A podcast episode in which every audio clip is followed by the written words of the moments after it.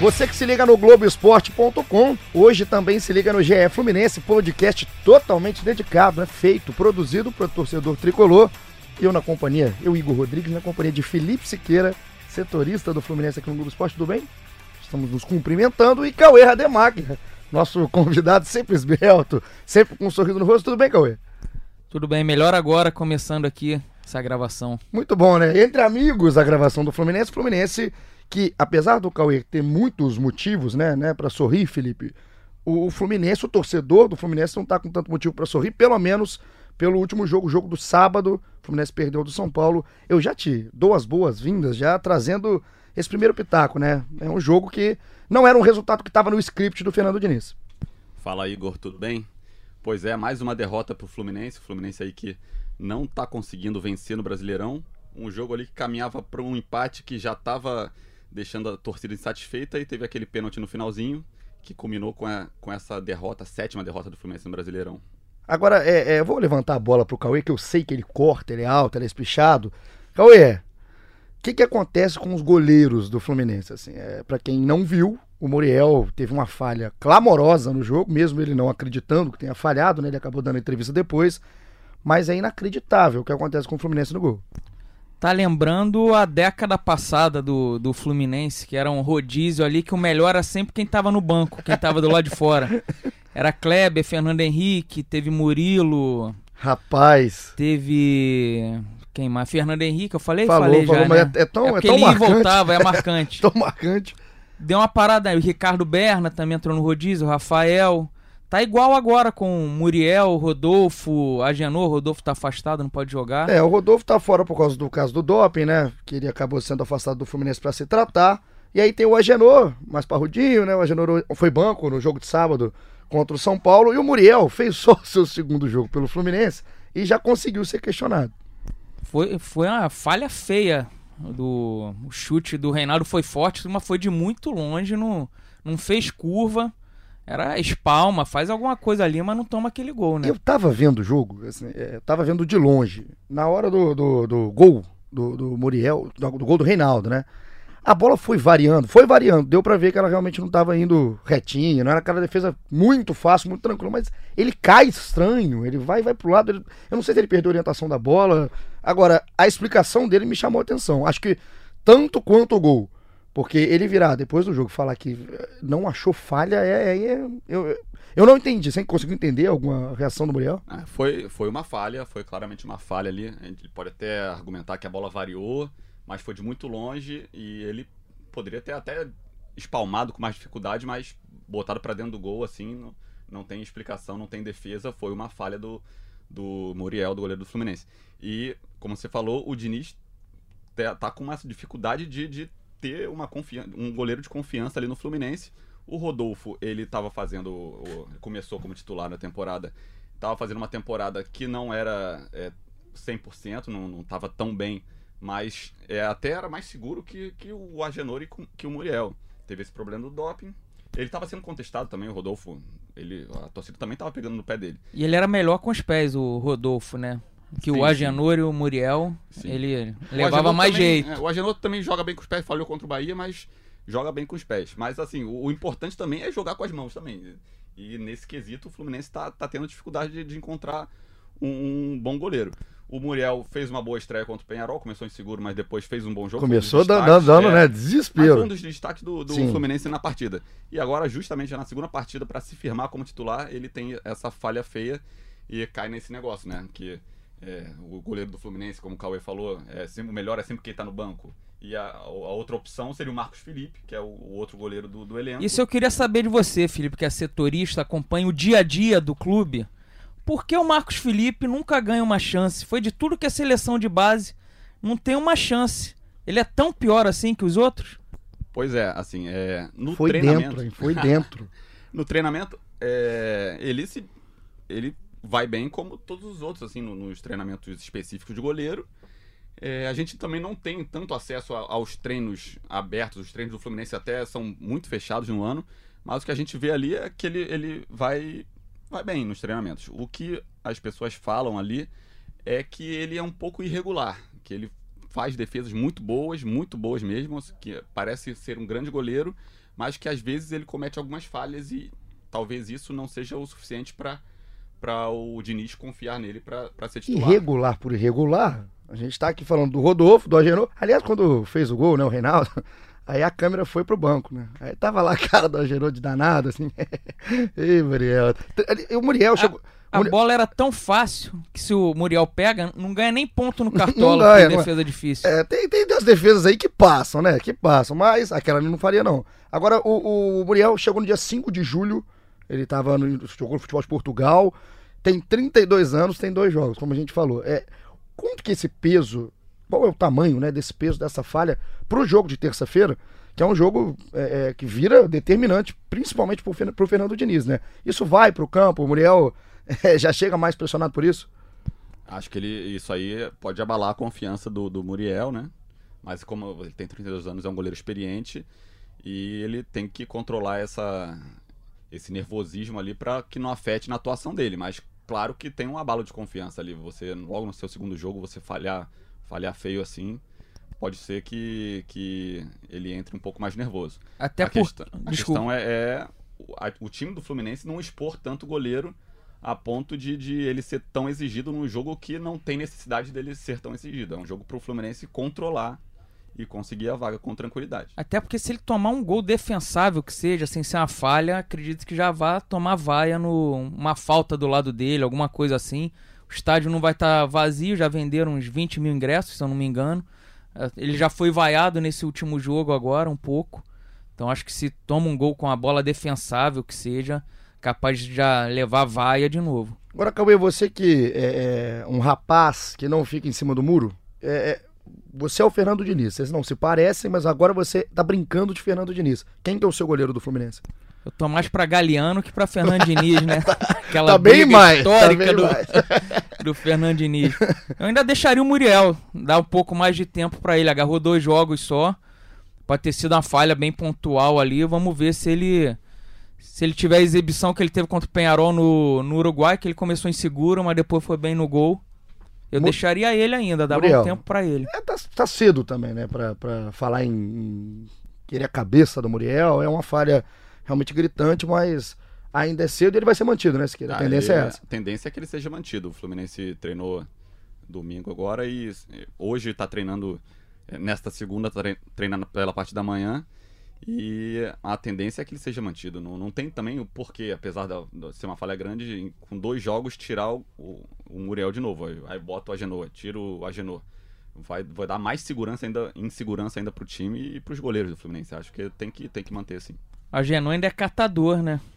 Já diria a musiquinha da. Carismático. Ele é, eu gosto do Agenor, eu gosto do Agenor. É um, é um cara carismático, não, tão, tá, não tá tão bem no gol, né? Mas ele, como uma figura, é uma boa figura o Agenor. Só pra gente, antes de passar pro assunto Fernando Diniz, pra gente falar um pouquinho do jogo e sair só do goleiro.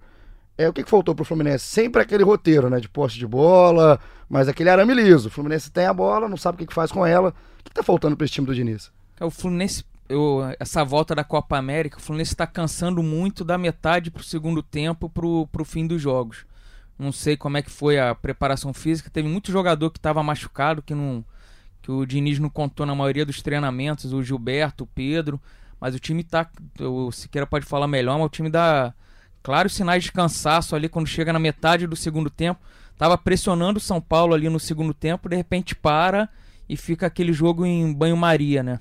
Tem muito da proposta de jogo do, do, do Diniz, né? Porque a proposta de jogo do Fluminense é essa: é você sempre ter a bola e quando perder a bola você tem que pressionar logo para recuperar a bola. Então isso requer um- uma intensidade muito grande do, do- do dos jogadores. E isso pode até acabar cansando, assim, numa parte final, ali nos minutos finais, acabar cansando o, o time do Fluminense. Pode ser. E cansa e ele morre com as substituições pra fazer, né? Contra o São Paulo, ele tinha duas pra fazer, mas ele não confia no. dá a impressão de não confiar no elenco. Ele não muda. Entrou o Guilherme no lugar do Daniel. Eu acho que depois, no fim, que tomou o segundo gol, já aos 50, ele botou um Botou Pablo, Pablo Diego, Diego, né? alguém ali, mas o cara não tocou nem na bola. Ele não coloca. Não tinha. Eu não lembro direito do banco, mas devia ter Kelvin, Evandro. Não entra ninguém. Agora, é, eu acho também dá pra falar, é, muita gente vai criticando é, quando tá dando errado, o jeito de se jogar do Fluminense, questionam se é bom ter essa posse de bola, se é ineficaz. Agora, como é ruim o sistema defensivo do Fluminense também, né? É, é, acho que tem que se criticar também peças. O Fluminense é muito carente. Então, você não adianta você ter a bola quando o, o time adversário chega no seu, no seu campo de ataque, você não consegue parar. O São Paulo entra com uma facilidade, o pouco tempo de bola que teve o São Paulo, entrou com muita facilidade nesse sistema defensivo do Diniz. Um, um dos caminhos para o Fluminense voltar a vencer é justamente essa questão do sistema defensivo, que é não tomar gol. O Fluminense tomou gol em todos os jogos, exceto 0x0 com o Flamengo. Tem 12 rodadas do Brasileirão, o Fluminense tomou gol em 11 jogos. Isso aí é uma, do, uma das justificativas para o Fluminense não ganhar. Fala-se muito em o Fluminense não está conseguindo concluir as jogadas, não está conseguindo penetrar, mas o Fluminense sempre faz um golzinho, às vezes dois, mas está tomando um gol, tomou um gol no jogo, vai ter que fazer dois para vencer. E aí fica ali, empata, perde, empata, perde. Então passa muito.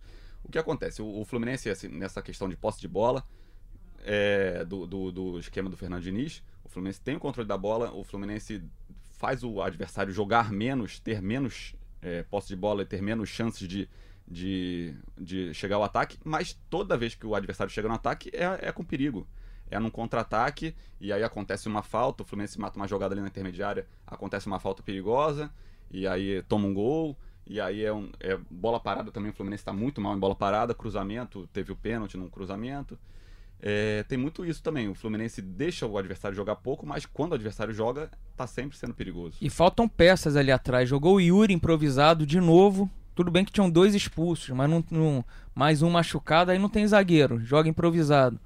O Nino chegou a ter cãibra no jogo. Se o Nino sai. Não, Deus nos acuda. Botar um atacante ali atrás. Não e... tem lateral esquerdo. É, isso aí eu ia falar. Se a gente vai olhar. O, o, time que entrou em campo contra o São Paulo foi Muriel, Gilberto, Nino e Yuri na zaga e o Caio Henrique mais uma vez jogando na lateral esquerda. Alan, Danielzinho e Ganso. Teoricamente, esse meio-campo perfeito do time do Fluminense, na proposta do Diniz.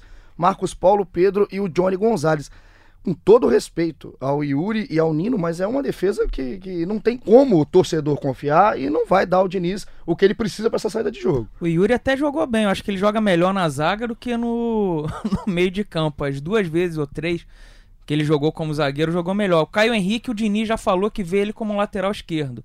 Acha que é a melhor posição dele. Mas se você tivesse um outro no elenco, o Mascarinha está machucado e o Marlon está encostado, não faz parte. Se tivesse um outro, você pode usar esse outro e o Caio Henrique no meio-campo para para tentar mudar alguma coisa. Porque tem qualidade, né? O Caio Henrique tem qualidade. Eu gosto muito do futebol do Alan também. A gente é, é um jogador que vem sendo elogiado aqui com frequência. Inclusive você que tá ligado no Globoesporte.com, a gente fez várias matérias já elogiando o estilo do jogo do Alan. Só que com o meio de campo, tanto o Alan quanto o Daniel e o Ganso são jogadores de proposta com a bola no pé, de sair pro ataque, de pisar no campo adversário. Você necessita que o seu sistema defensivo, pelo menos a linha de quatro atrás, jogue. E quando a proposta do time adversário é atacar o Fluminense, fica muito exposto, fica muito exposto. O Fluminense está sofrendo com, com desfalques também na, no sistema defensivo, né? O Matheus Ferraz foi uma grande perda. Matheus Ferraz ele estava fazendo uma temporada incrível, até surpreendente, até certo ponto a torcida não botava tanta esperança nele. E ele ia muito bem também nas bolas aéreas, tanto defensivas quanto ofensivas. O Digão voltou de lesão depois da Copa América, não voltou tão bem e foi expulso contra o Vasco, cumpriu suspensão. Jogou essa zaga. O Nino, o Nino é um bom zagueiro. Ele não tem feito grandes partidas, às vezes tem errado algumas é, bobeiras na saída de bola, principalmente. Ele tá, acho que é um excesso de confiança e acabou perdendo umas bolas bobas, mas acho que ele é um bom zagueiro. E o Yuri, como o Cauê falou, ele, ele foi bem até na, na na defesa ontem. A questão assim, que o sistema defensivo é muito mais do que a linha de, de quatro ali atrás. É, é o, o, sistema inteiro do Fluminense de, de, de recomposição no ataque. O meio-campo do Fluminense é muito bom para tocar a bola, para sair jogando com Alan, com Daniel, com Ganso, mas às vezes falta um pouco mais de, de recomposição dos três, de, de, intensidade, até de corpo. O, o Alan é, é pequeno, o Daniel é muito pequeno. O Ganso também é, não é grande. É franzino, e, né? É, e o Ganso não tem uma movimentação também. É, agilidade, assim. Ele é, tá se movimentando bastante, mas ele não tem uma explosão, né? Mas ele se movimenta, você vê o mapa de calor do Ganso. É... E falta a agressividade deles também. Eles não é fazem gol. É o, o Ganso tem um é. gol de pênalti, se então, eu não me engano. Eles são muito bons para controlar, para levar a bola de trás ali para o campo ofensivo. Mas assim, essa recomposição talvez falte um pouco de mais agressividade no combate ali na quando o Fluminense está atrás. E, Agora- e aí deixa um pouco a defesa exposta. A gente, Tem que gente- achar esse equilíbrio, assim. Pra gente até. é, eu acredito que o Fernando Diniz, obviamente, está procurando esse equilíbrio. Ele conseguiu repetir o time seis vezes em 40 jogos no ano. É, tem reforço nesse, nesse meio que chega, tem muitos desfalques que o Fluminense teve no meio do caminho. Agora, a pergunta que o torcedor do, do Flumin- do Fluminense está se fazendo, e eu vou passar ao nosso Felipe Siqueira, porque é, é você que está vivendo o dia a dia e está vendo o que está acontecendo lá dentro. Vamos supor que o Fluminense perca esse jogo de, de terça-feira. É uma, a queda do, do Diniz é iminente? O Fluminense, com um placar favorável fora de casa contra o Penharol, se perder em casa é, e for eliminado da Sul-Americana, eu acredito que se- seria irreversível. É, eu acho que o Diniz cairia. Mas eu acho que esse resultado é muito difícil de acontecer. Acho que a tendência é que o Fluminense classifique. Assim, é- o Fluminense é franco favorito contra o Penharol e não acredito que, que o Fluminense perca e, ou e seja eliminado né, nessa terça-feira. Então acho muito difícil o, o Diniz cair com, com, com o jogo contra o Penharol. É, mas se sofre uma eliminação ou perde até por 1 a 0 já tá o Celso Barros lá, que gosta muito de uma mudança de treinador. Não sei até que ponto o Mário, se o Mário vai ser daqueles que vai querer dar tempo, vai ser pressionado, mas ele com o Celso Barros ali, o Celso Barros com certeza vai. Qual, qual que é o pensamento, Siqueira, assim, de, do Mário e do Celso, é, que estão começando, né, essa, essa nova era, agora no Fluminense, os dois juntos nessa- na, na diretoria, tem um pensamento casado, é, realmente o, o que o Cauê coloca, assim, de, da questão de um querer segurar mais, o outro já ser mais explosivo, como é que é essa relação de- da diretoria com o trabalho do Fernando Diniz? Bom, o, o Celso né, é o vice-presidente do Fluminense, eleito agora com o Mário presidente, e o Celso também acumula a pasta de futebol, né? Ele é o homem forte do futebol. Só que as decisões do Fluminense ali vão passar pelo Mário também, uma decisão importante como essa, que, é, que seria um trocar um treinador. É, o, o Celso tem aquele. É um pouco aquele dirigente mais à moda antiga, né? Foi presidente da Unimed quando o Fluminense foi. Teve a época de ouro ali. É, e ele, na, na coletiva de apresentação de, de- da eleição, né? Quando eles foram eleitos, no início de junho, o Celso mesmo falou assim: é. Ah, não, vamos apoiar o trabalho do Diniz, mas a gente precisa ver resultado. Então ele já botou uma pressãozinha ali, assim. E os resultados não estão vindo, né? Os resultados não estão vindo. E eu acredito que o Celso, se continuar, se os resultados continuarem não vindo, o Celso acho que levantaria essa bandeira da troca. Restaria saber se o, o Mário é, daria, pediria mais tempo para o Celso falar, Celso, vamos esperar mais um pouco, vamos segurar mais um pouco, vamos esperar. Mas vamos ver, né? Assim, o que eu falei. Até porque o Mário a resultado de- gente não sabe direito o que anda pensando, ele tá bem sumido, né? Ele sempre gostou de Cadê aparecer, de dar Cadê muita entrevista, mas tem, tem aparecido pouco, né?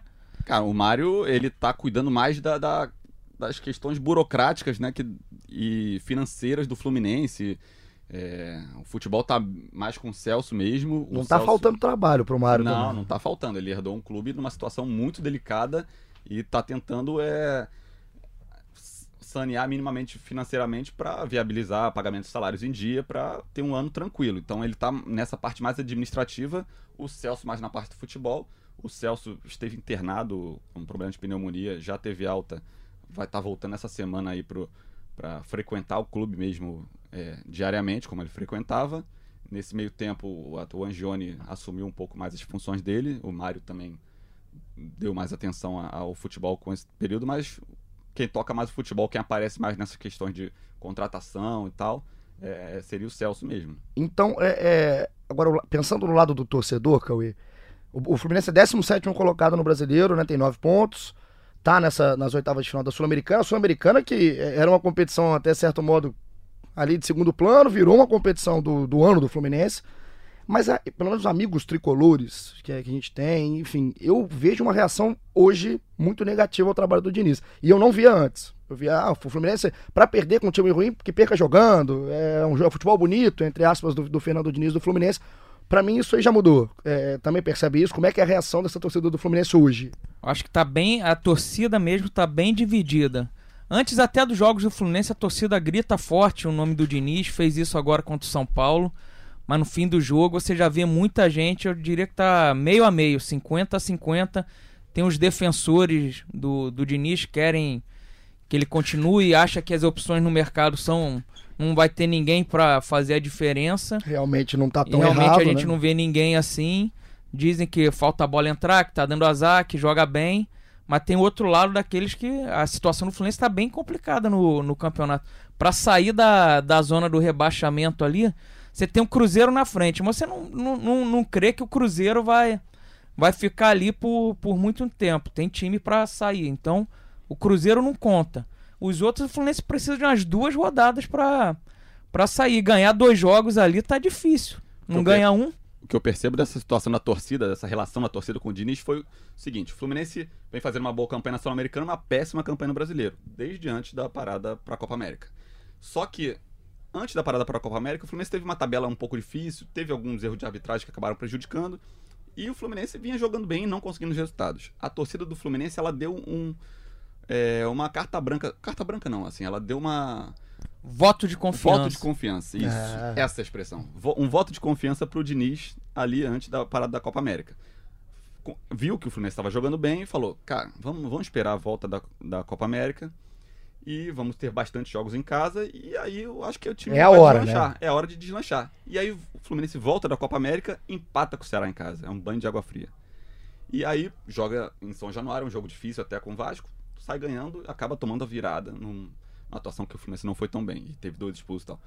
E aí vem contra outro jogo em casa contra o São Paulo e perde, não empata, perde. E aí a torcida, muita gente que defendeu o Fluminense, ou defendeu o Diniz, deu esse voto de confiança para ele, já mudou de opinião, já falou, cara, não tá dando. O que eu vi é isso, é muita gente que defendia ele antes, ele tinha quase uma unanimidade antes da, da parada para a Copa América. Alguns já defendiam que ele saísse, mas a maioria de, do torcedor Fluminense defendia a permanência dele. Agora é o que ele falou, é mais equilibrado. Assim, tem muita gente que, que defendia ele que já não já disse negócio... que não, não tá funcionando, que, que não daria mais, que não tá dando mais com ele. A Sul-Americana eu acho que engana muito. O nível do, do dos times sul-americanos são muito, muito ruins. ruins. O Penharol muito mesmo, ruim. o Flamengo conseguiu perder no Rio pro Penharol. Tomou um, até um sufoco lá, ficou com um a menos. Mas você via que o time do Penharol era bem fraco. O Penharol, e... o Penharol, jogar no Uruguai ou jogar na China, parece a mesma coisa esse, esse Penharol de hoje. Um aí time... o Penharol é um time de. Tem, tem nome, tem uma baita camisa, aí você ganha lá, aí dá, dá aquela enganada. Ganha do Atlético Nacional, dá aquela enganada, mas são, são times muito mais fracos do que no geral aqui no Brasil. E o Penharol reflete o nível do futebol uruguaio, né? Porque a gente viu contra o Fluminense que o Penharol não jogou bem, contra o Flamengo também não jogou bem, mesmo conseguindo resultados expressivos contra o Flamengo.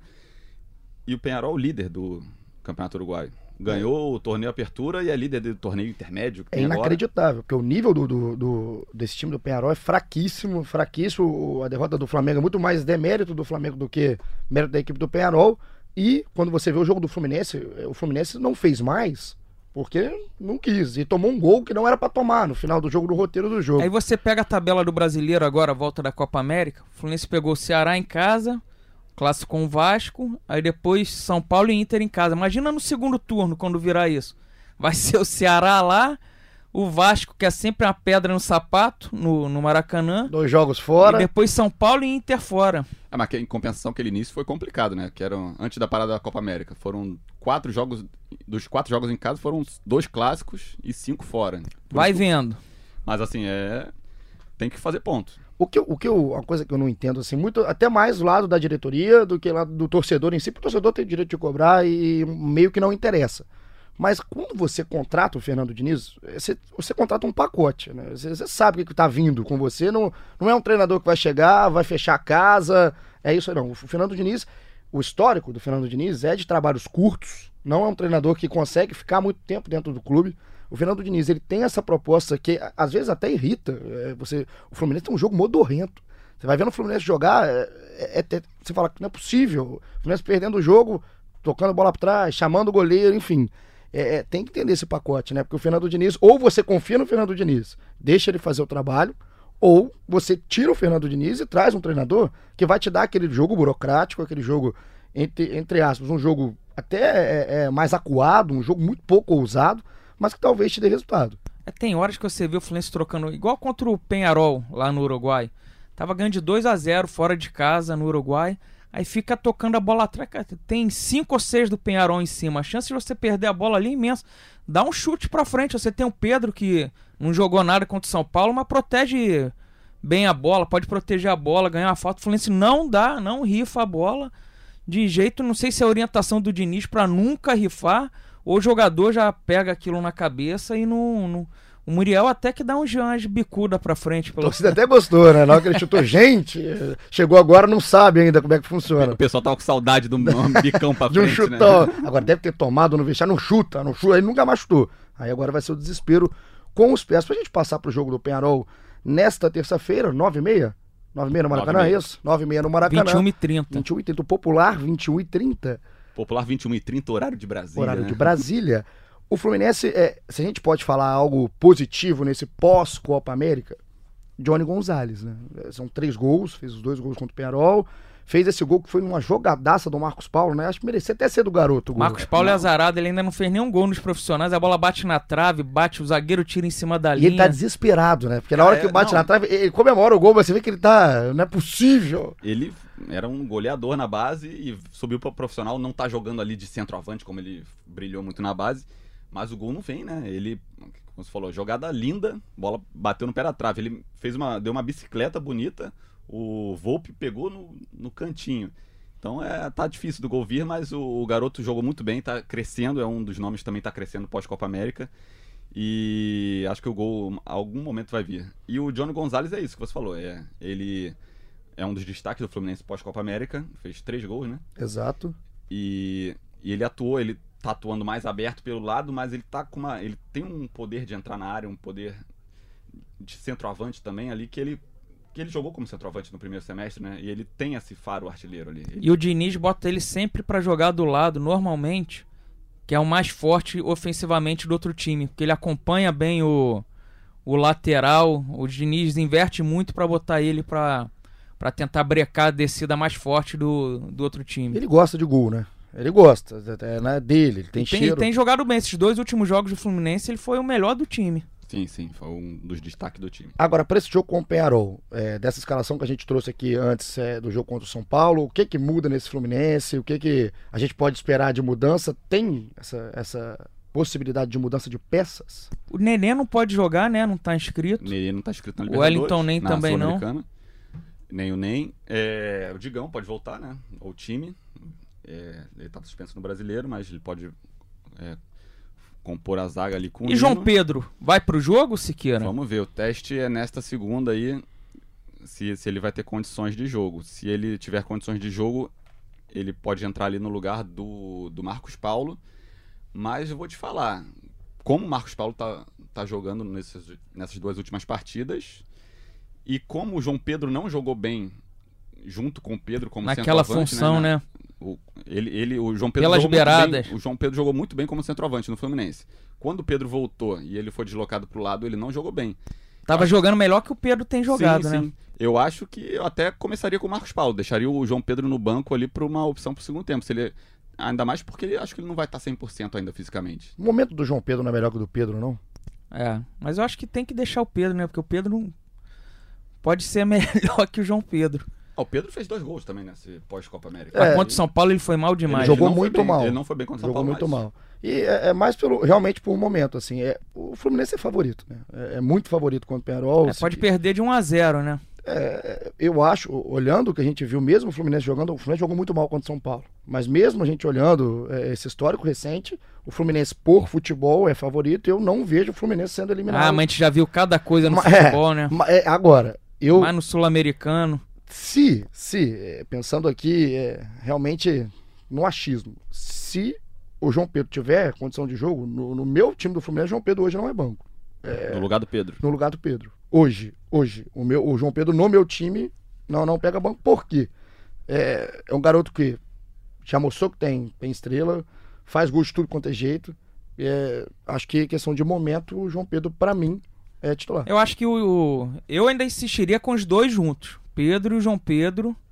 O Jesus no Flamengo bota os dois atacantes mais enfiados. O Diniz podia tentar alguma Exato. alternativa com os dois mais enfiados. Aí é com ele. Exato. Pensando no, no modelo do Diniz, nesse modelo, Porque o Pedro, pra voltar pra marcar late- o João Pedro, voltando ali pela ponta pra marcar lateral, Não ele já adianta. chega destruído Não lá adianta. na frente. Acho que os dois pra jogarem juntos teria que ser num esquema diferente. No esquema do Diniz Não dá. atual não funciona. Não dá, também- Eles jogaram três, acho que três ou quatro jogos assim, e o João Pedro jogou mal a- aberto na ponta em todos esses jogos. Não No é a dele, assim, na base. Até gol perdeu contra o Ceará, ele perdeu uns dois gols feitos. Na ele base- não perder. ele se encontrou né, né, no futebol na base quando ele foi colocado ali no ataque, como jogador, como centroavante. Então, é, é, ou o Diniz encontra é, é, uma, uma função, ou um modelo de jogo, um esquema de jogo que comporte Pedro e João Pedro, ou a gente vai, ou o Fluminense vai perder qualidade. Seja o Pedro, seja o João Pedro, qualidade no banco, o Fluminense vai acabar perdendo no time titular. Agora, é, é, só pra gente, no pitaco final, que a gente tá chegando ao final do nosso episódio aqui do GE Fluminense, Cauê, eu quero seu palpite para Fluminense e Penharol oitavas de final jogo de volta. 2x1 Fluminense. Que toma sempre aquele golzinho, né? Vai, vai preocupar, né? aquele é de alma Dá já. aquela preocupada. Gols de quem? Dois gols do Pedro. Ah, só porque eu falei que ele ia ficar no banco, né? Vem, vem por aí com tudo. Ele roubou meu palpite, tinha falar 2x1 justamente porque o Fluminense toma gol todo o jogo. Vem, vem dois do Pedro também? Não, um do Johnny Gonzalez ali que tá bem e um, e um do Pedro. Achei que, E- ser, achei, que, achei que você ia ser rebelde, assim como o nosso Cauê Rademacher. A gente fica por aqui. Nosso primeiro episódio. Queria agradecer muito, muito, muito a participação de Cauê Rademacher, né? Porque é um convidado, Nosso Siqueira. convidado especial. É um convidado especial, assim, é sempre bom dividir com um amigo a nossa cabine aqui de gravação do nosso podcast. E Siqueira, setorista Obrigada. do Fluminense, por nada, querido. E o Siqueira, setorista do Fluminense, vai estar aqui direto. Lembrando que a gente fez aquele episódio teaser de 7 minutos. Esse é o primeiro pra valer, né? Esse é o primeiro que a gente está colocando no ar. E você que tá ligado sempre no, no Globoesporte.com, entra lá no globoesporte.com barra podcast. Vai ver que do Fluminense tem também de todos os clubes rivais. Você, torcedor do Fluminense, vai lá secar, o do Flamengo, vai no Vasco, vai no Botafogo e tem de tudo que é esporte. Semana que vem a gente tá de volta. Um abraço.